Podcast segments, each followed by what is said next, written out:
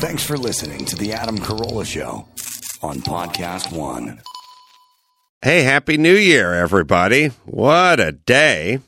A lot of people uh, watching a lot of football on uh, New Year's Day, so we thought we'd keep a theme going. I talked to Eric Dickerson, NFL great, Hall of Famer, Rams great, Hall of Famer, and a few other teams, Colts as well. Um, I talked to him for my Take a Knee podcast, and we thought we'd share some of that with you. So you can go to podcast1.com slash premium and get yourself set up for not only all the take a knees, a lot of inspiration there, people, but uh, all the archives, like just everything we've ever done for, I don't know, couple bucks a month. It's, it's like nothing these days. I was going to say for a price of a cup of coffee, but I just went to Starbucks. I got like a grande latte thing. It was like $8. So it's cheaper than that. Anyway, without any further ado, NFL great, Eric Dickerson. Socrates, Buddha, Lombardi. Great teachers, mentors, and coaches throughout history. Joined now by Adam Carolla. Don't do your best, do my best. Time to be motivated, inspired, and get wise. It's time to take a knee.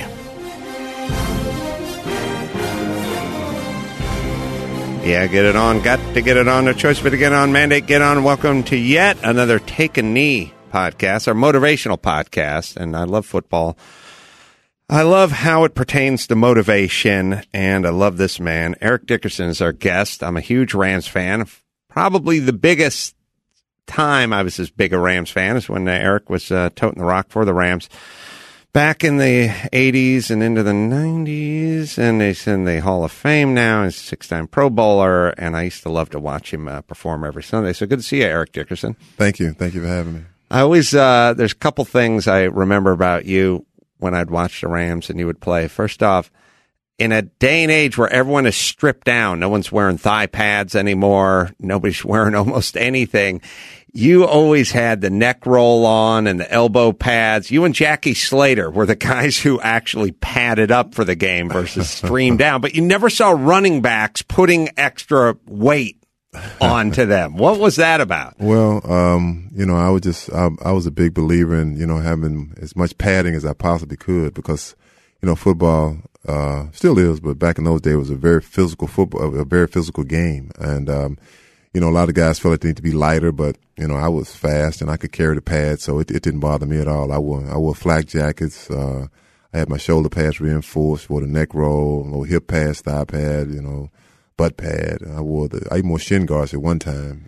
So, so most what a lot of people don't know is guys like Warren Sapp would literally just put on cleats, socks, and pants no cup, no butt pad, no hip pads, no thigh pads. No, just yeah. like literally wearing pants. Yeah, yeah. And guys. socks. Like yeah. there wasn't anything there. And then as small a smaller pair of shoulder pads as they could get them with. And then a jersey tucked in. Like it was literally like he's playing football with just the helmet. You got it. Well, a lot of guys did. A lot of defense guys did. An offensive, like an offensive running back, you couldn't get away with that. I mean, because you got to understand. Taking you get, hits. You're getting hits from everywhere. I mean, you never know where the hit's going to come from. A defensive guy, pretty much his his hit's gonna come straight forward. Uh, uh, he's making a tackle. You know, he's not taking a hit from from uh, like five or six guys chasing him. And if he, unless he puts the ball under his arm, then it's different. But you know, for a running back, it's way different. And Jackie Slater, I believe, wore two face masks. no, he wore one. I'm telling you now, Gary's got to find pictures because Jackie Slater had the full cage, and then he also had like the Bob Griese quarterback uh, mini ca- well, thing that, over his head. I, no, it looked well. It was always one. It was one cage. It might look like two cages, but it was one mm, cage. we're gonna. I'm gonna find uh, you a picture, the, Eric, and you're gonna owe me an apology. Okay, I'll owe you an apology. The uh, Nerd Wallet is uh, one of the things we're here to talk about. Mm-hmm. It's a financial service that Eric's partnering with them to help teach uh, finance to NFL players, which is. I heard a stat by one of my sort of nerd football buddies saying that like 89% or something like that of ex NFL players were basically broke, you know, five years out of the league. There is There he is. That is Jackie Slater.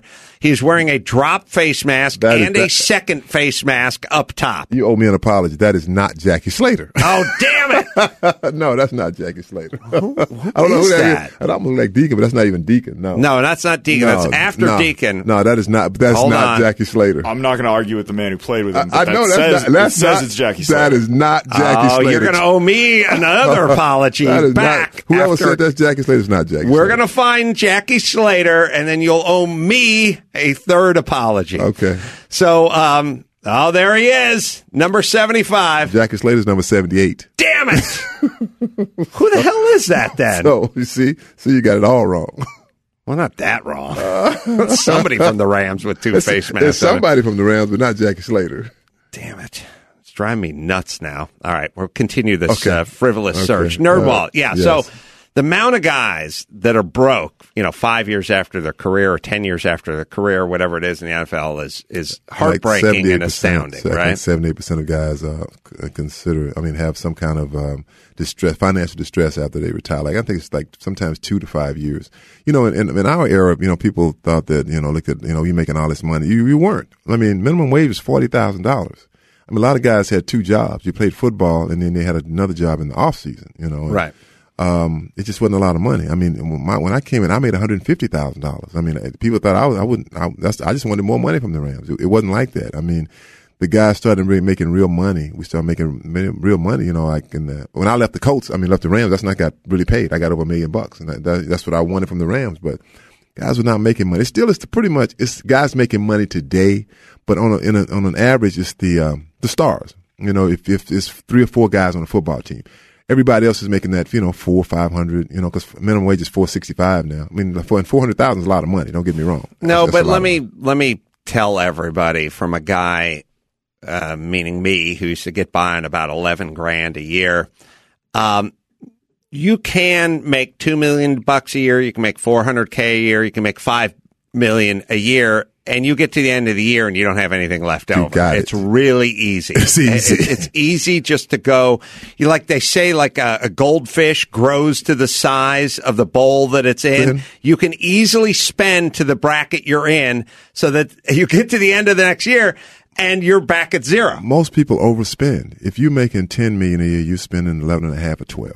You know, if you're making a hundred thousand, you're spending two hundred thousand. And this notion of where you go like, who needs all that? Or please, you're making five hundred thousand bucks a year. You can't sock away. A little.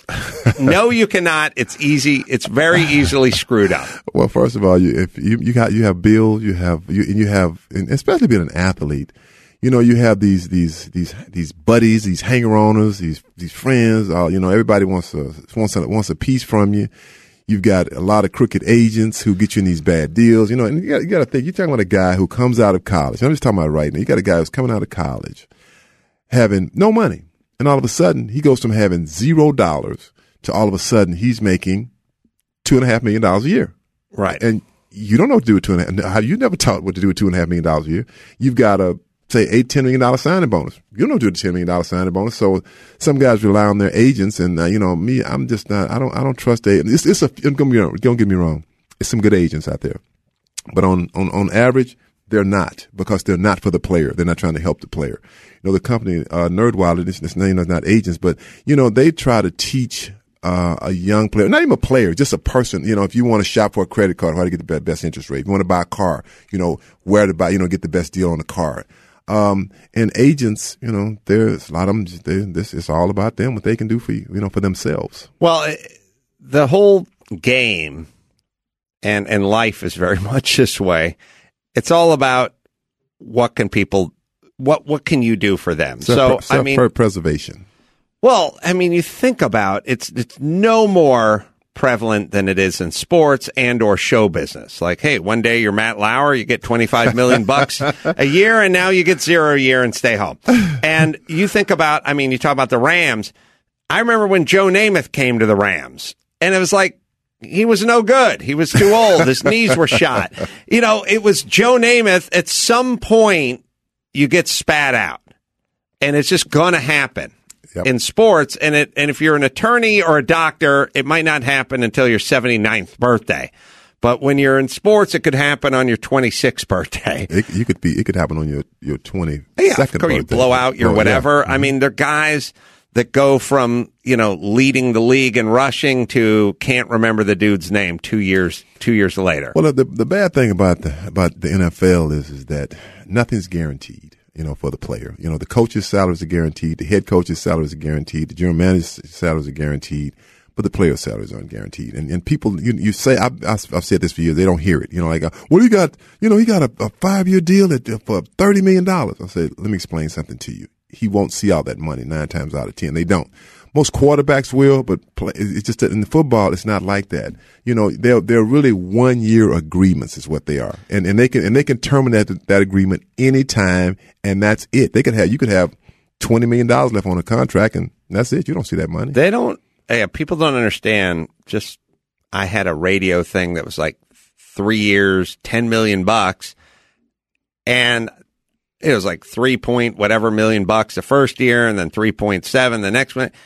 You do the first year and they pay you, and then you get around to the next year. They go, "All right, we ready?" And they go, "Nah, we decided to give you half of that."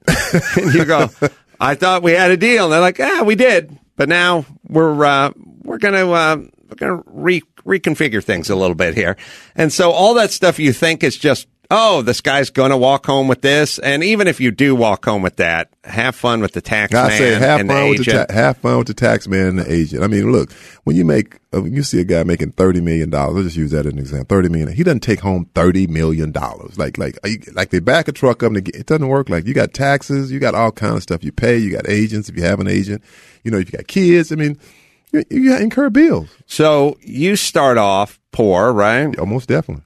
Um, I, th- I remember I haven't seen your. Uh, I love uh, Football Life, which is great. I watched yours, which is excellent. Um, but I haven't seen it in a little while, so I'm trying to. I'm trying to piece it together. Were you in Texas? Sealy, Texas. Sealy, Texas, town of is two thousand people. Two thousand like three hundred and fifty seven people. and a like kind of poor that we're just never really going to see again because now you're poor, but you have a flat panel TV and a cell phone, and it's like, uh, and you got yeah. cable and stuff. Like you're not, you grew up poor.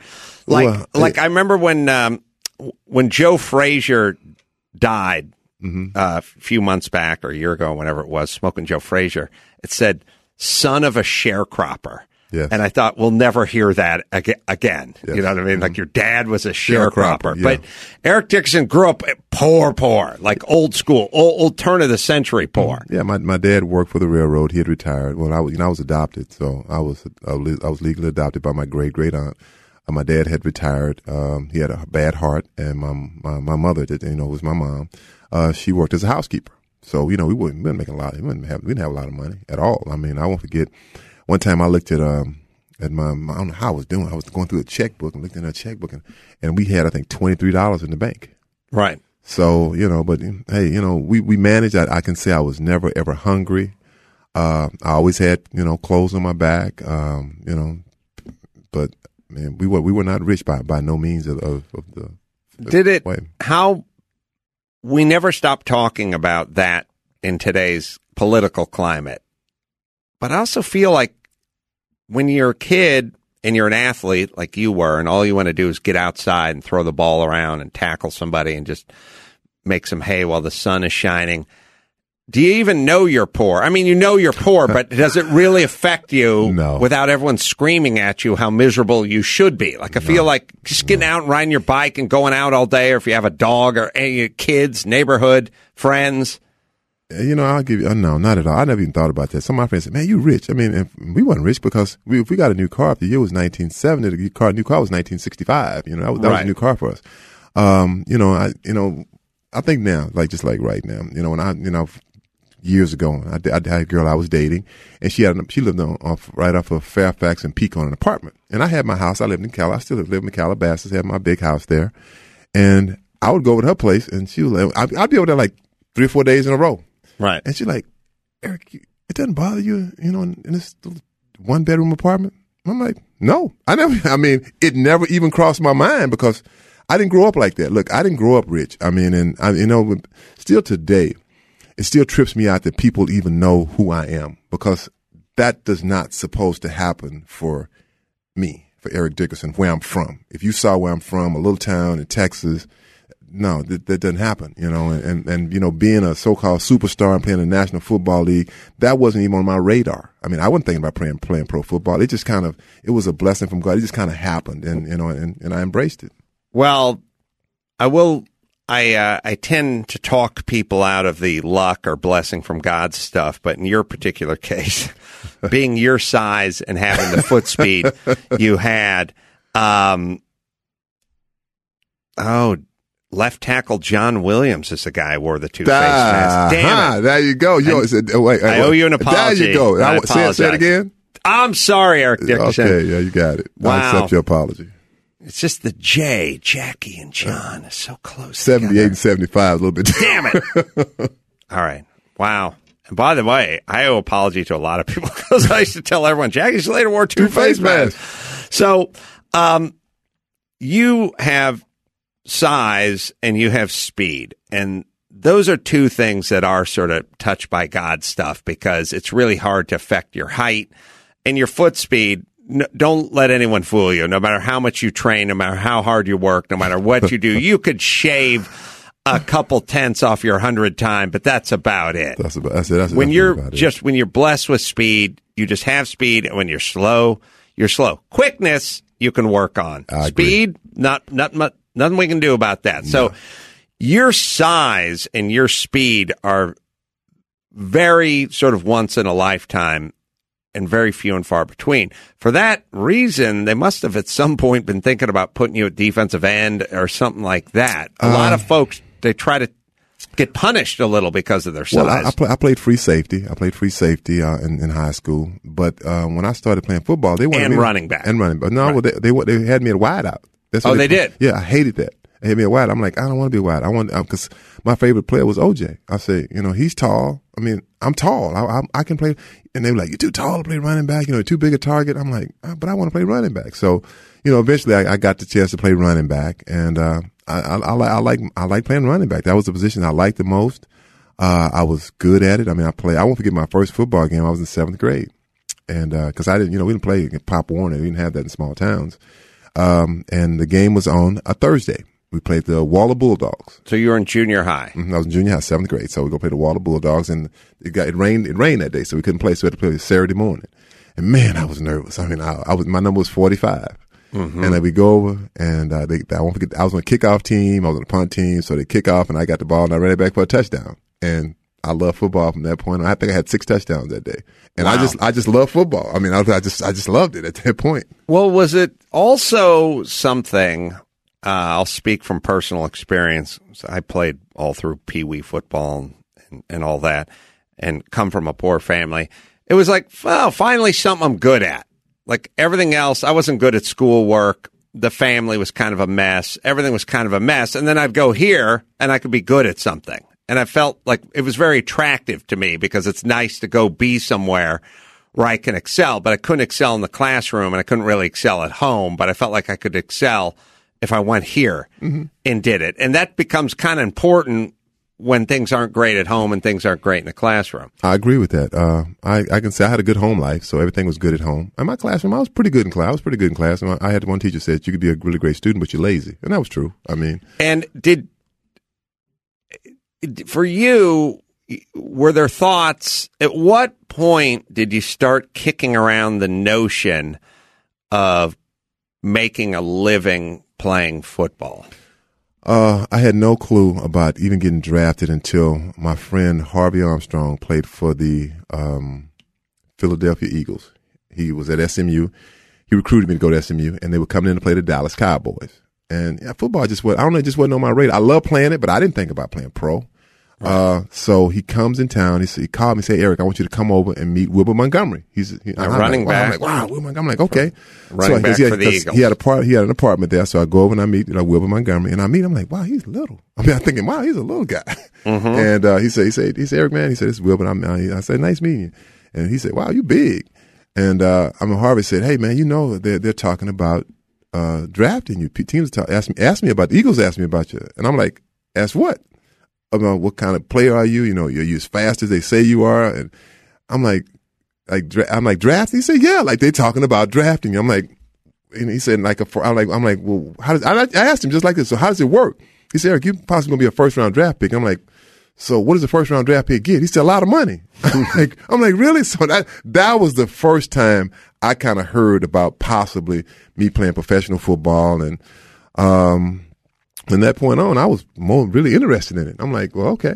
Is it because you come from such a small town where that just stuff doesn't really exist? You got it. That's it. That, that's exactly it. It's it's almost like the small small town mentality. I mean, I and I got to say that because um, I had a, a, a friend of mine that I was I, my best friend's brother. His name was Henry Hill. My best friend's name is Gary Hill.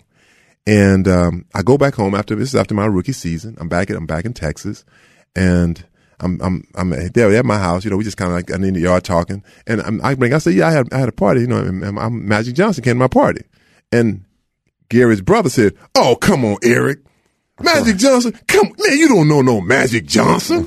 I'm, right. like, I'm like. Henry, I know, Eric, stop lying. Man, you don't, you're not even on that level of Magic Johnson. I'm like, Henry, I'm, I was all pro. I mean, I was freaking, oh no, I don't, no, I don't see, I don't even see, I, you, that's not you.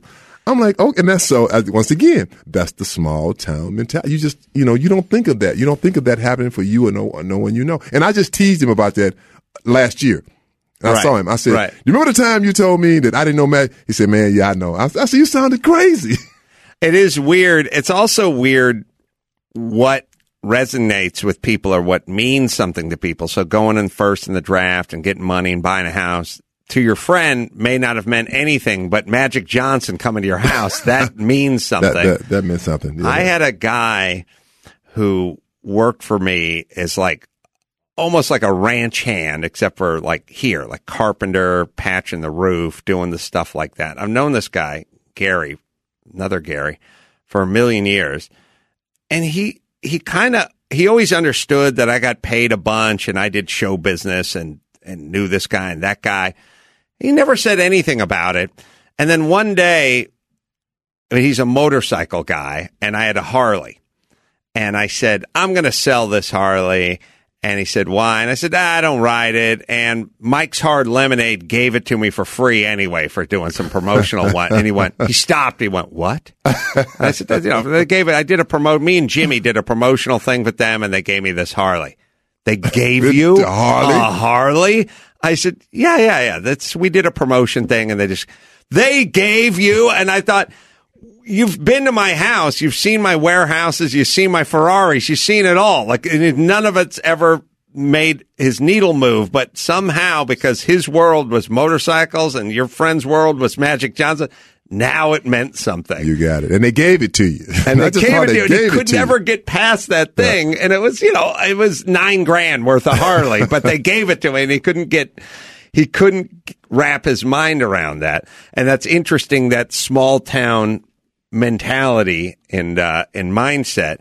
Now, when you become successful, and all, all of a sudden you're leading the league and rushing and rookie of the year and all that kind of stuff how do you avoid the trappings and the pitfalls? How do you avoid all the folks from the small towns? Um, you know, um, I got to say, my, my mother was pretty frugal. She was kind of, you know, she was right to, she was straight to the point. You know, hey, you can't be giving these people buying, you can't be doing all that stuff, Eric. You know, because I want to, I, I want to build her home, and she's like, I'm an old lady. You don't need to buy me. You don't build me a house. I said, No, I want to build your house. So that was one, that was one, that was one of the first, my first big purchase, I built my mother a house, you know, right there in Sealy, Texas. It's still, she's passed away, but I still have the house. And, uh, you know, that was, that, that was big for me. But, you know, you try to avoid, you know, you got all the, the, the, the, the friends, the, the Pookies, the, the, the sleepies, the little dead man, all them guys you hung around with back in the day. You, you man, you can't do that. I mean, you, you got to kind of separate yourself. Not, not saying you're better than them, but you just can't you you can't engage in that anymore because like you know, a lot of my friends they were they smoked weed you know got high I never got high I mean that just wasn't me I mean I would never never use drugs so that was another thing and you just have to try to stay away from that kind of stuff especially coming to LA from a small town I mean, it was a lot out here. There's a lot going on because that was the time, you know, cocaine was big and going to clubs were big and, you know, girls and everything was big. I had one, I had one vice, the girls. That was it. That was my only vice, you know, just like going out with the girls. So that, that was, that was, that was it. I, and I had to try to, you know, control, c- contain myself with that. And, and that was, that, that was my vice. Well, you, I mean, LA in a town and that time it was, you know, Rams and Lakers and a little bit of Dodgers and not so much the Kings and uh yeah, Magic Johnson and some of the Lakers were the the men on the basketball side and pretty much Eric Dickerson on the uh, on the football side. There wasn't a whole lot of uh you know, like I said, uh, you know, people knew Jackie Slater's name, but I don't think the ladies were throwing them Jackie, themselves. Jackie was married, and I was single. Oh, So- man. So, so that was that was the difference. I was single. And uh, you know, can you? It's a weird thing, right? You think back every once in a while. I think back on those days when just everything was sort of new and exciting, like this notion that you could buy a new car. Oh, it didn't mean, have to I be mean- five years old. I mean, it was it was like it was new. I mean, everything was like new. Like when you wanted something, you wanted it right now. You know, being impatient for it. I remember I wanted I wanted a uh, I wanted a Ferrari. I wanted because you know I liked Miami Vice, and I wanted a Testarossa, right. and I wanted a white Testarossa with tan interior, just like Right. they had. And I was trying to find what I want, the price I wanted to pay for it. I knew what I wanted to pay for it, and I found one. But I mean, but I want when I saw it. I mean, I'm like, I want it right now. I just I want this car. So you know, you have to kind of take your time, slow down.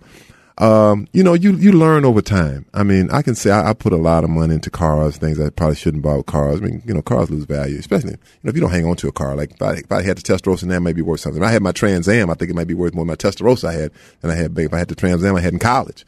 But um, you you waste a lot of money. You know, young players, you waste a lot of money on, on different things, on on uh, trips, girls. Uh, you know, back and I said it again, back in those days, a lot of drugs, and I wasn't, but a lot of guys wasting money on drugs. A lot of guys went broke doing drugs. I mean, some guys from my former players. I mean, and they've cleaned themselves up, but they'll say, man, you know, I wasted a lot of money on drugs. Didn't was it Rod Perry? I didn't play with Rod, but yeah, I knew Rod. You came in after Rod Perry. I was after Rod, yeah. someone who got busted for like dealing drugs or smuggling drugs or whatever. you got to figure it out now, Gary. It's going to drive me nuts. It was it wasn't Nolan Cromwell. No, no, I wouldn't know. I, play, I play. I played with. I played with Nolan. And you know, the thing about playing back back then is that I won't forget that it was my first our first preseason game, and we come in the locker room at halftime, and guys are smoking cigarettes, drinking whiskey, and, and, and drinking beer, and I'm like, At halftime? at half, I'm like, what the hell? At is halftime Oh, of a Rams oh, football game. Easy. I mean, they they smoking cigarettes. Yeah, coach, run over that, run over that play again. I'm like, Wow. I mean, I and drinking like, beer. Oh, bro, drinking beer, and then there's some other guys because we, you know, you, you know, after you retire, you just say, you know, Eric, we've been we've been back room, we've been in the bathroom doing cocaine, lines of cocaine. I'm like, huh? They said, oh yeah, man. They said, see, you didn't do that stuff, so you didn't do it, so we you know, I went around you. And you know, I didn't do it, so you know, I I wouldn't I wasn't around that, so I didn't know. But yeah, a lot of guys did did drugs, you know, steroids, all kind of stuff. Uh, we should mention, by the way, your uh, cousin Ricky Seals Jones is uh, new in yeah. the leagues, playing tight end for the Cardinals. Yeah, he's doing very well. and doing well. Uh, obviously, good good genes to fall back on. uh, now, did you your cousin? Did you did you know him? I mean, did, were you close? Did you did he mentor him? I've known Ricky uh, from the time he was born. Me and his mom are first cousins, and uh, I won't forget he came to my house. He was probably like three years old. Came to my house in Calabasas, and I'm like, my cousin, her name is Theodora, but I call, we call her nickname is Buffy. I'm like, Buffy, this boy runs around everywhere. I mean, he had, man, he had so much energy. I'm like, this boy gonna play some kind of sport. Well, luckily, you know, he went to Texas A&M. Uh, he was a one of he was a top recruit in Texas in uh, high school football, a receiver. He's six foot five. At that time, he's probably like two twenty um, played wide out. I never thought they used him right at Texas A&M. I just, I just never did. So, make a long story short, when uh, it was coming, you know, he was thinking about possibly coming out because you know he was getting frustrated there. And I told him, I said, Ricky, I said, I said, I'm gonna tell you something. I said, I really think that you should change positions. And he said, really? I said, why? I said, I said, I'm gonna tell you one thing in the NFL. It's all about mismatches. I said, you're a mismatch for a linebacker or a safety. You're six foot five, almost six six. You're big, you're fast, and you're physical. He's physical, and he's. I mean, he, he his mother said, Eric, he looks just like you in a uniform, only taller because he's cut. And uh, I said, Rick, I said you will be a nightmare for for a linebacker, tight end. So he him he kind of fought it a little bit, but he said, okay. So he embraced it, and uh, he went to the draft. They still had him listed as a receiver, but you know, I told everybody he was a tight end. I was telling you know different GMs about him and coaches. And, I mean, I said my cousin. I said, you know, I tell him, hey, he's going to be tight enough there. I think I can. T- he's going to be a really good tight end. And you know, people think you're saying it because you're your cousin, and I'm not that guy. I don't care if it's my son. If I didn't think he could play, I wouldn't say it. I, I just knew it. I, I could see it. I, I could just see. I, I knew how good he was. I knew how, I knew how hard he works, how respectful he is, and I, uh, you know, I knew he wanted to be because he loved football. Wanted to be a great Mm-hmm. football player.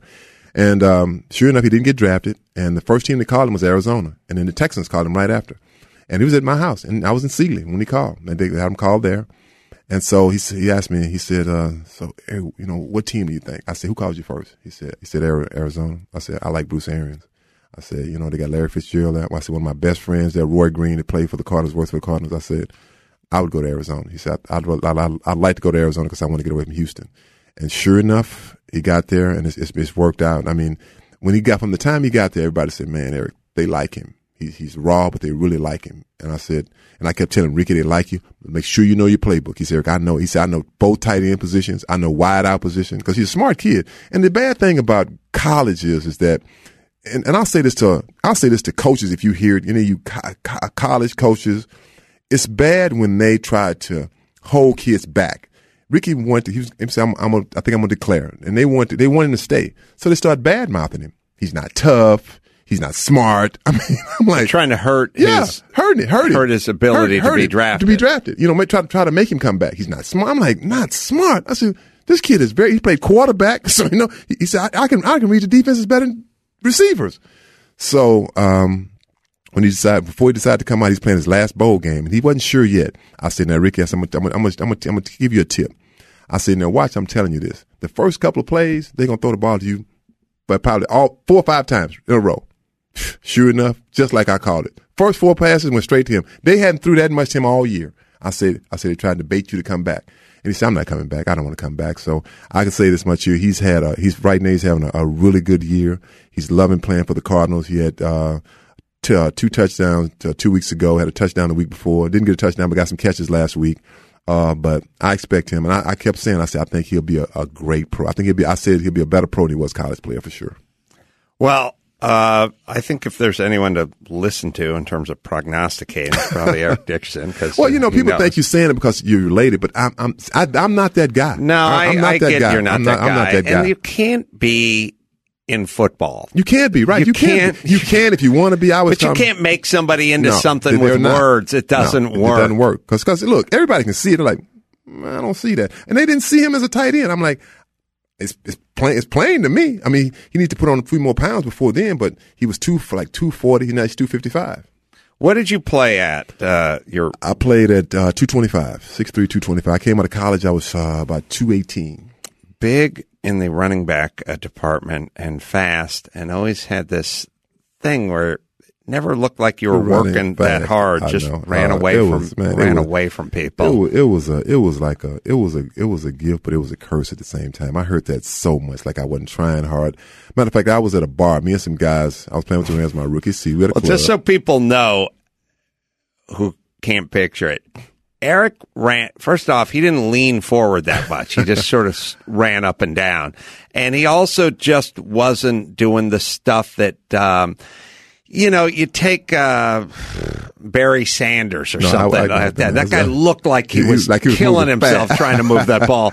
And he had more negative yards than any other back ever had. But he looked like he never stopped burning calories. And Eric made it look smooth. And because it was smooth, it made it look effortless. And because it was effortless, they probably thought he should have been trying harder. Exactly. I, I heard that so much. So I- I'm at a bar uh, on Olympic Boulevard. It's my rookie season. Me and three three other guys. You know, we drinking and laughing and talking. And some guys come over. and We start talking to them, and the guy say, "Man, y'all play for the Rams?" I say, "Yeah." He said, "You Eric Dickerson?" I said, "Yeah." And we said we get to talk and drink, and he said, "Man, I'm telling you, you, you don't you don't look that fast on TV, man. I'm telling you." I'm, I, I said, I, "I can outrun you." I said, "Dog, you cannot outrun me." Man, I'm telling you, you're not that fast. I ran track. I said, I ran track too. So we get into a debate, real Right. a debate. I'm telling you, man, you ain't that. I said, I tell you what, Doc, let's just take it outside. he said, okay. I said, let's just go outside. So all of us went outside and they were like, Eric, come on. Get. I said, I'm not gonna get hurt. Go outside on Olympic Boulevard. I'll never forget it. So he says, well, give me a jump. I said, well, you say you cannot run me. I said, Right. well, I said, no, I don't. I, said, I tell you what, I give you a five yard jump. He ran like a 60. He said, okay. Took my, my took my shoes. I ran barefoot. Took my shoes. You ran off. barefoot? Oh, I took. I'm from the country. I took my shoes off. And this is after your rookie season. this is this is during my rookie season. During we playing, your we rookie playing season. football still. Wow. Sure enough, we line up. They said go. When they said go, I was right next to him. when I got, he said, "Man, you don't look that fast." I said, "I told you, don't let that TV fool you, man." Barefoot down Olympic Boulevard. Oh, Coach Robinson. Oh, Coach Must Robinson. have been coach Oh, back he- then. yeah, yeah, Did uh, yeah? So you ran track. What was what was? Were you doing hundred meter? I ran. I ran hundred. At that time, it was a hundred yard dash. I ran a nine three. What was it nine three nine three nine hundred yard dash, and I won state in a hundred. And then my uh, that year they went to meters in the in the state track meet. I ran a 10 100 meter, and my favorite was the two hundred. I ran a twenty point six two hundred. So I mean, I was a, I was a sprinter. I mean, I, Yeah, well, no. I ran. anybody anybody runs a hundred yard dash anywhere in the nines is super blistery fast, and if you're low nines, then And, and then if you run, and if you run a state in Texas, you can run. So I won state in my home state of Texas. getting a uh, Usain Bolt, but I'm getting a nine five eight, but that's in the meter. That's a meter. Now, That's- that is that's a you whole can't be faster than Usain. different level. Uh, now they're saying here that it's Darryl Henley was busted, but that's not the guy I'm No, thinking of. He's right. It's Darryl Henley. Darryl Henley. He's, he's still in prison. I didn't play with Darryl Henley though. He was a, he was a defensive back. He's Pat right. Thomas. Who else got? There's some you DB for the Rams that were, were bothering me. I mean, when you search Rams, you know, drug bust, this Darryl every article. is Darryl, Darryl Henley. Henley. Mhm. I guess that was a it's Darryl big Henley. drug bust. he wanted to kill the judge. Yeah, he hired a contract killer to kill the judge and a witness. He's got like Yep. 41 years. Yeah, the girl. Speaking of, uh, oh my God, with that Rae Carruth's kid, and Rae Carruth is getting out of, uh, going to be getting out of the prison any time now. I heard next about that. next year or so. That is as insane a story. You know what the the scariest part of that whole Rae Carruth thing was a wide out for the Panthers. Um, had a girlfriend, got her pregnant, decided want to deal with it, so he hired a couple of just street thugs to shoot her. Basically, the craziest thing about, and the saddest part about that entire story for me is when they're interviewing the guy who shot the nine month pregnant 23 year old girl. And there's just, just sitting in prison. And he said, uh, it was like, ah, he gave me $4,000. Did you know her? No. Did you know him? Not really. So just give you four thousand dollars to go kill somebody? Yeah. and I thought that scares the death out of me. The fact that for you know five grand or, or under life. Under, you just can go find a guy who's wandering around who has no problems with shooting a woman, They a pregnant shoot- woman. A pregnant woman shooting anybody. I, it's funny you said. I was watching television last night on, on uh, one of those eye detective shows. No, it was Dateline, and a guy paid a guy, and I just heard him say, you know, he gave me twenty five thousand dollars. I'm like, uh, he killed to kill his wife, and they killed her. I mean, I'm like. Twenty five thousand dollars to take a human life. I'm like, wow, that's that's what it's worth. I mean, and you and you saying four grand. That was like that. Wow, that's Well, even cheaper. Gary, you're gonna look it up, but I I mean, mean, it, like, it was literally like five grand or or less, like the you know a used pickup truck, and you'll take somebody's life. It, that is sad, scary, and insane to me. And now Rae Carruth, the guy who ordered the hit, is going to be out of prison and is going to want visitation for his 18 year old severely developmentally injured son because he was shot. The mama was shot shot. multiple times while while she was pregnant with him, and he's going to have the right t- to for visitation with that son. How And how how old is the son now? I think the son is 18 Just turned 18. just yeah. turned, turned 18, 18. severely impaired.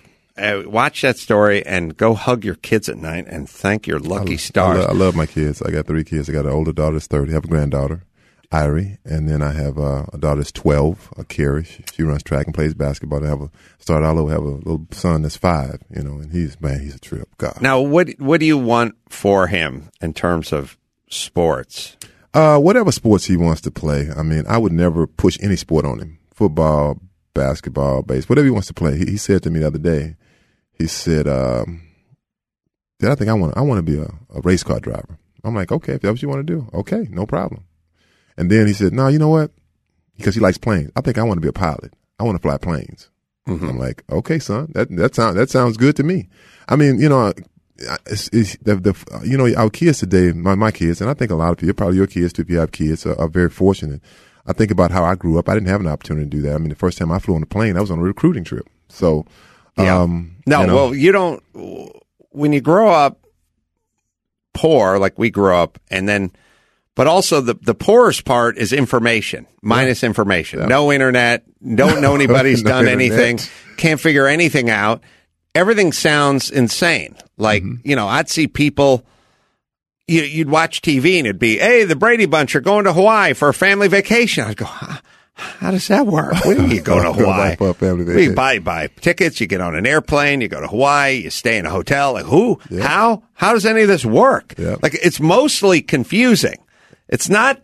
I wouldn't think like, oh man, we're poor. We can't do that. I'd more think like, what are they doing? What are they How doing? Do, how do you book a room in Hawaii? Well, yeah, when you're a kid, I guess you think like that. I mean, I didn't, I didn't think about it. I know I wasn't going to Hawaii. I remember I used to watch Don Ho. I'm like, man, golly, I want to go to Hawaii. I want to go to Hawaii one day. I mean, the first time I came to Southern Cal, I came on a recruiting trip to USC, and that was the first time I'd ever seen mountains.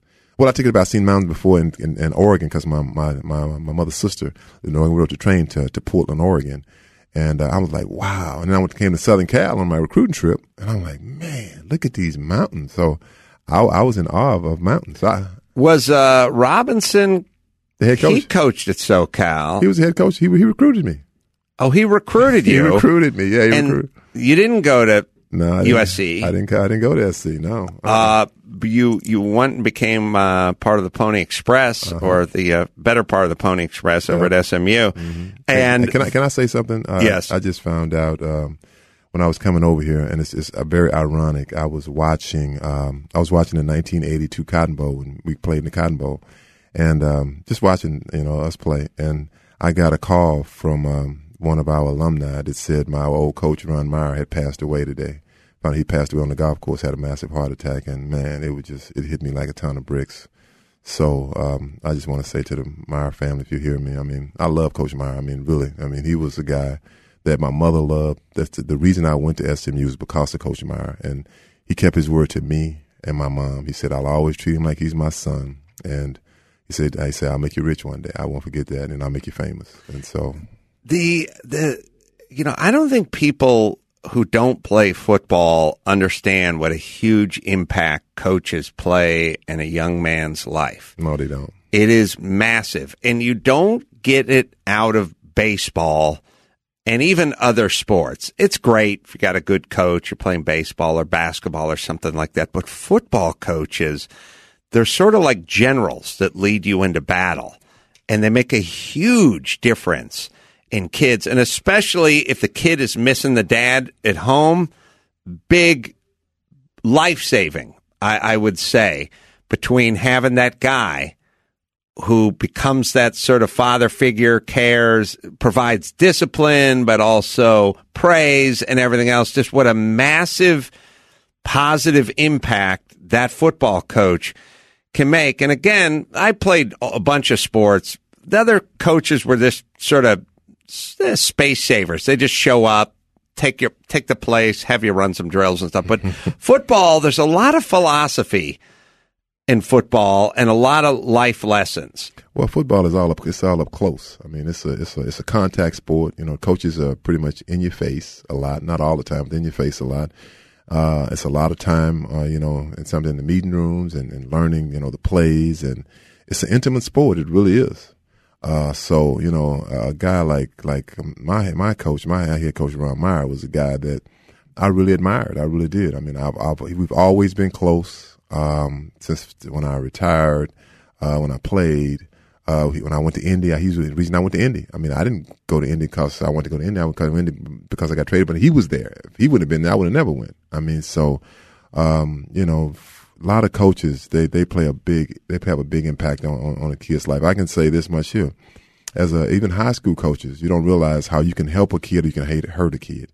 You can make a kid you can make a kid hate you as a, as an adult. He'll growing up hating you because you think you know you're trying to make him a man or, or you. Sometimes they mess over kids because they don't like them or they don't like the parents. You know, um, and my high school coach, I did not like my high school coach at all. I mean, and I never forgot it. I mean, my high school coach tried to hurt me as much as you know at, at times because uh, he was from East Texas. Had never coached black players before. Before he go, when he got to Sealy, um, kind of picked on us, and all the black players quit at one.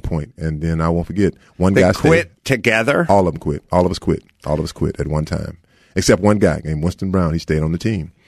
And he came to everyone's house that summer and came back and asked all of us to come back and, and You, play. you again. guys quit after the season? No, the season was going on. We quit During the season. during the season because Can't have all the brothers yeah, quit. we quit. We all of all of us quit because I mean it was it was it was just crazy stuff he was. What, doing. was it just racism? Yeah, it was it was racism. It, it was. It was to a point where I, I, won't forget it. He he made it where okay, I don't want anything in the bottom of your lockers except your shoes. If anything's at the bottom of your locker, you're gonna run for it. Like you kidding? A piece of paper couldn't be in there. But just just lo and behold. It was always the black players that something's in the bottom of the locker. A piece of paper, your jock, your helmet, a sh- you know, Right. a shoestring. It was just all mm-hmm. of us, and it, it, it became it just became became crazy. So you know, he had us out and we run. He, he made us run. You'd run out the, I mean, I'm talking about run with your pads on. And finally, just one guy would quit, another guy, I'm sick of it. Go in, run in, then finally, every, and then finally, I'm like, you know what? This is, I just, I'm quit. I just, this, this is ridiculous. So I quit too. And I won't forget a guy named James Abernathy. His name was Shaq. Uh, a little short guy. He lived in another town over named Brookshire. Uh, he was a big football fan, but just a big sports fan. And, um, he came over to, uh, my house and, um, he knocked on the door and I liked Shaq. His name was Shaq. I liked him. And I saw him drive up. He said, he said, hey, Miss Dickerson. I said, hey, he says, Eric there? She said, yeah, come on in. He said, Miss Dickerson, do you mind if I take Eric and talk to him for a minute? She said, sure. And she, I didn't know what he wanted. So I get in the car and we ride around. He said, Eric, he said, man, how you doing? I said, I'm good. He said, um, I heard you quit football. I said, yeah, man. I said, I don't like that white man. I said, man, he, he racist. I said, man, yeah, everybody quit. He said, he said, Eric, he said, let me ask you a question. Who do you plan on doing? I said, man, I don't know, Shaq. And I was only, I was only a sophomore. I said, I said, I, don't, I said, man, Shaq, I, I don't know. He says, uh, Eric, he said, let me ask you a question. What do you see in this town when you ride around? And I thought, I said, nothing. He said, Eric, exactly, there's nothing in this town, son. He said, let me tell you something. He said, go back and play sports. He said, that could be your way out. He says, and it's funny how older people can see things you don't see, or your parents can see things you How don't old see. was Shaq? Uh, Shaq was probably in his 40s. And I was, you know, I was 14, 15. 15, 15 years old. Right. He said, Eric, he said, uh, you're one of the best athletes we've ever seen in these parts. He said, I'm from, and he was from a town over, from the, from the rival town. Right. He said, I'm telling you, Eric, you could go, you could go places. And I'm like, I'm like, I'm thinking me? I'm thinking, he said, I'm telling you, he said, if you don't want to play in Sealy, come on play in Brookshire. We'd love to have you over here. So I said, okay, I'll think about it. So when I got back, mom said, what did he, what did he say to you? He said, he asked me about going back playing football. My mother hated football, so she didn't really care. She said, I hate that game. So sure enough, the coach came around to all the players' homes and he asked us to come to come back and play. And we all went back. We, you know, eventually we all kind of got together and went back and played. Uh, and did I like him? No, I, I did not. I still didn't like him. We won. We won state in spite of him. Won our state championship. I was senior year, and I was and I was I was the high. I was the the, the number one recruit in the nation my senior year. I was. It was me, John Elway. I think Marino was third. You know, I, I still have the the, the list. That is a great list. And uh, so, um, me and him get into an argument. And he says, you know, I just tell because he wanted me to go to the University of Texas. He was a big Texas fan. I tell these coaches, you're not interested in going to college. You know, I told him, I said, man, f you. I don't need you. I said, if they want me, they will come to my house and get me. I don't. I don't need you. I mean, I'm talking to my high school coach like this. I'm a kid. Right. And so, uh, sure enough, they would come to my house. I told him, I said, I don't like my high school coach. Me and him don't get along. It's not, I mean, just I don't like him. So about two years ago, I talked to him periodically. Somebody, you know, she talked, his name would come up. I said, I don't like that man. I don't like him. Uh, what really, I think hit me was we were at the Hall of Fame and I was with, I was talking to, uh, Michael Irvin and his high school coach was there. And I said, Mike, he said, man, I love my high school coach. He said, man, that man, I he said, I wouldn't be here if it wasn't for him. And I just thought about, it, I'm like, wow. And a lot of guys said how much they care for their high school coach. I'm like, wow, I cannot stand my high school coach. And so two years ago, I'm at home and a buddy of mine, he calls me and he said, Eric, he said, what's going on? I said, nothing. He said, as I'm at the golf course, he said, let you talk to somebody. Somebody want to say hi to you. I said, okay. And he gets on the phone. He says, hey, Eric. I knew his voice right away. Yeah. And my heart started beating fast, almost like being a kid again. Right. I said, I said, how's it going, Ralph? That was his name, Ralph. I said, how's it going, Ralph? He says, going good, Eric. I say, I say, good, man. He said, Eric, I just want to say something to you, Eric.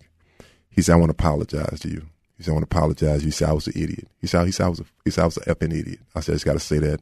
He said, I did a lot of things wrong, and I just want to say that I'm proud of you. You know, you've become a, a really good young man. He said, I just want to say, I'm, I'm sorry. When he said that to me, it, it, it, it kind of changed, it changed things. I mean, I'm like, okay, because I, knew, I'm like, I, I'm, know, are you young? But you think, am I wrong too? I'm a kid. Right. But but it really did put some things to rest. But I mean, I wish I would have had a relationship with my high school coach like a lot of guys did. But you're right when you say that that, that the, the coaches, man, y'all can make or break some of these guys' kids' careers. Some of their lives, believe it or not. I mean, they, they hold these grudges forever. Oh, Even even Sad. bosses, guys you work keep guys you worked for when you were a kid. I hate him. listen, I hate Mike Stramat. It was the first foreman I had on a construction job See, when I was that is, that's, 19. that's what I'm saying. You remember his name, Mike Stramat. They asked me my kid's middle name. I'm like, oh, jeez, was that after my wife's dad's name? I know. But Mike Stramat, I know very, very well. Well, before we go, let's talk about uh, the current Eric Dickerson working uh, for the uh, Rams, VP of Business Development. Rams. Uh, I'm a lifelong Rams fan. Grew up in L.A. There is no, you know, people say to me like sometimes I'll go, well, first off, they go, well, why are you a Rams fan when they when they moved to St. St. Louis? See, this always made me angry. Jimmy's cousin Sal, who grew up in Long Island, was always a Cowboys fan. Yuck. And he, I know, and he always made fun of me for liking the Rams the whole time they were still in St. Louis. And I said, well, what am I supposed to do? I grew up as a Rams fan. They moved to St. Louis. We get no other team. So either have nothing But they're still the Rams. or still the Rams. still the and by the way, this coming from the guy from New York. That's what I'm saying. The who's a big- Cowboys big fan. Cowboys Really, fan. He that got a lot of sense. balls bringing that in here. Yeah. But uh, this year, man, Oh, the. Rams, and I, I remember I uh, Rich Eisen was sitting right where you were sitting, probably in in the off season, probably during the summer or something. And I went, "Oh boy, Rams, how are they're going to do again?" And he went, "Oh, this McVay guy, like." He said he's he's for real, and I, I said, "Are you come on. And he just went off on how, how great the coach, the coach was, how young he was, but how good he was. And I said, well, I'll, I'll believe it when I see it.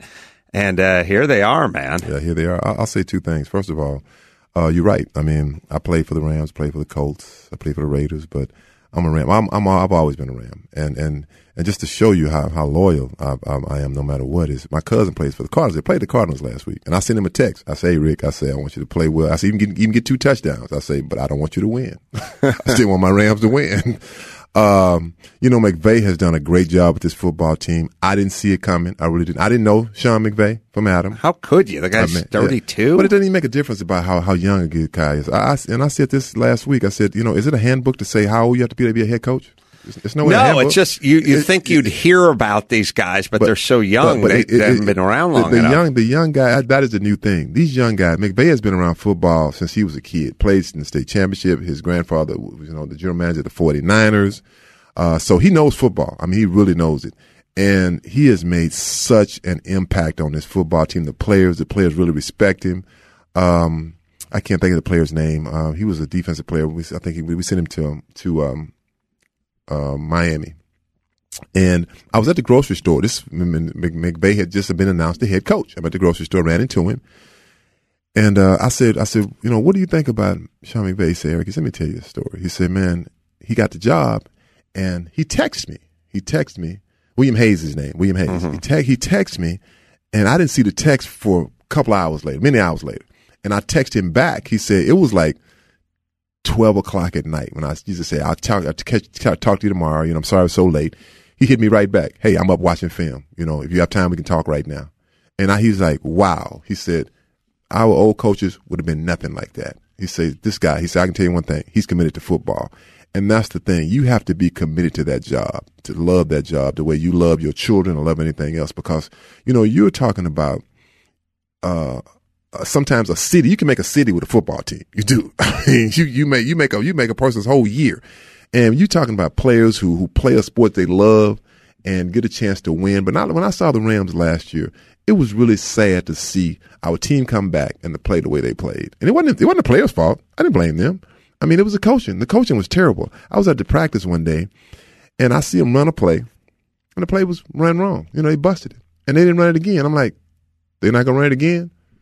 No, they don't do it like that around here. I'm like, oh, that's it. Well, they're gonna they're gonna screw it up on on Sunday. So when you don't have accountability, and Jeff Fisher to me never took accountability for some of the stuff that went on. I mean, look, when you don't win, I don't care who you are. You, you got to win. That's what it's all about. Jeff Fisher was not a winner. Uh, I don't think he really cared at the end. I think he was just hanging on for that for that for the money that job. And I wasn't here to Jeff bash, bash Jeff Fisher. I didn't want that incident with Jeff Fisher.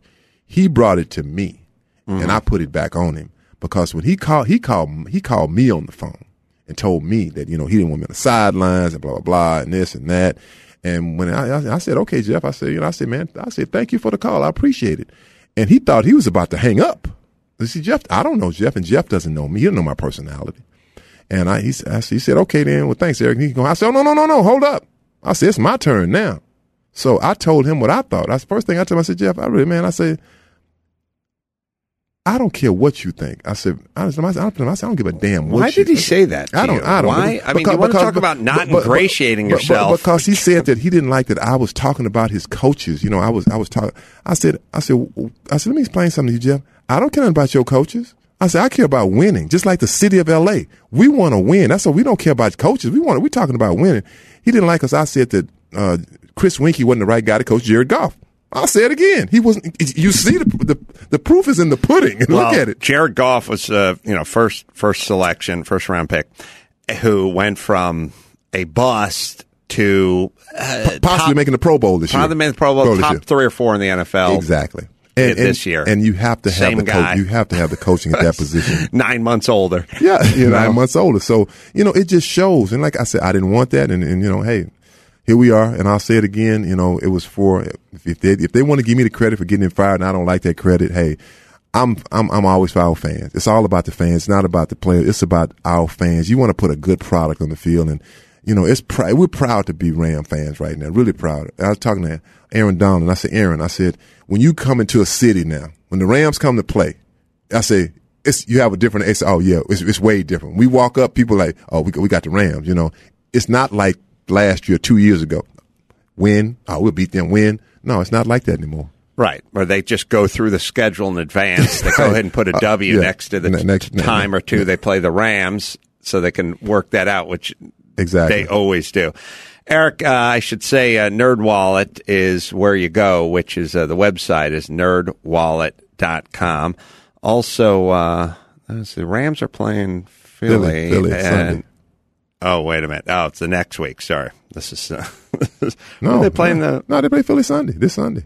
Yeah, That's true. They do, but we're airing a different show. Oh. This will be one week later than Oh, okay. uh, Adam's okay. thinking. They, uh, they'll be playing uh, Seattle. Seattle. Later, yeah. Ooh. I'm, I'm going to that game. I'm, I'm flying to that game. That's going to be a good game, That'll everybody. good physical game. Yes. Good physical game, Yes. and uh, it's funny. I like Seattle's offense, but their defense makes me angry. I hope, I hope the Rams run all run all over them. So NerdWallet is where you go, and uh, I'm trying to think what else uh, for you, Eric Dickerson. You want to shoot out you know, Twitter handle or anything like that? At Eric Dickerson. At Eric Dickerson. There you Uh, go. That's it. Well, we can check uh, and put another check on my bucket list. I met uh, my idol Eric Dickerson. you. You can catch me on uh, FS1 on Undisputed with Shannon and Skip Bayless. and Skip as well. So, Yeah. until next time, to Adam Carolla for Eric Dickerson saying, Mahalo.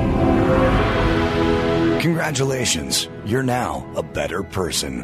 And by the way, I'm not doing this for me. I'm doing this for you. Download more wisdom and inspiration next week on Take a Knee.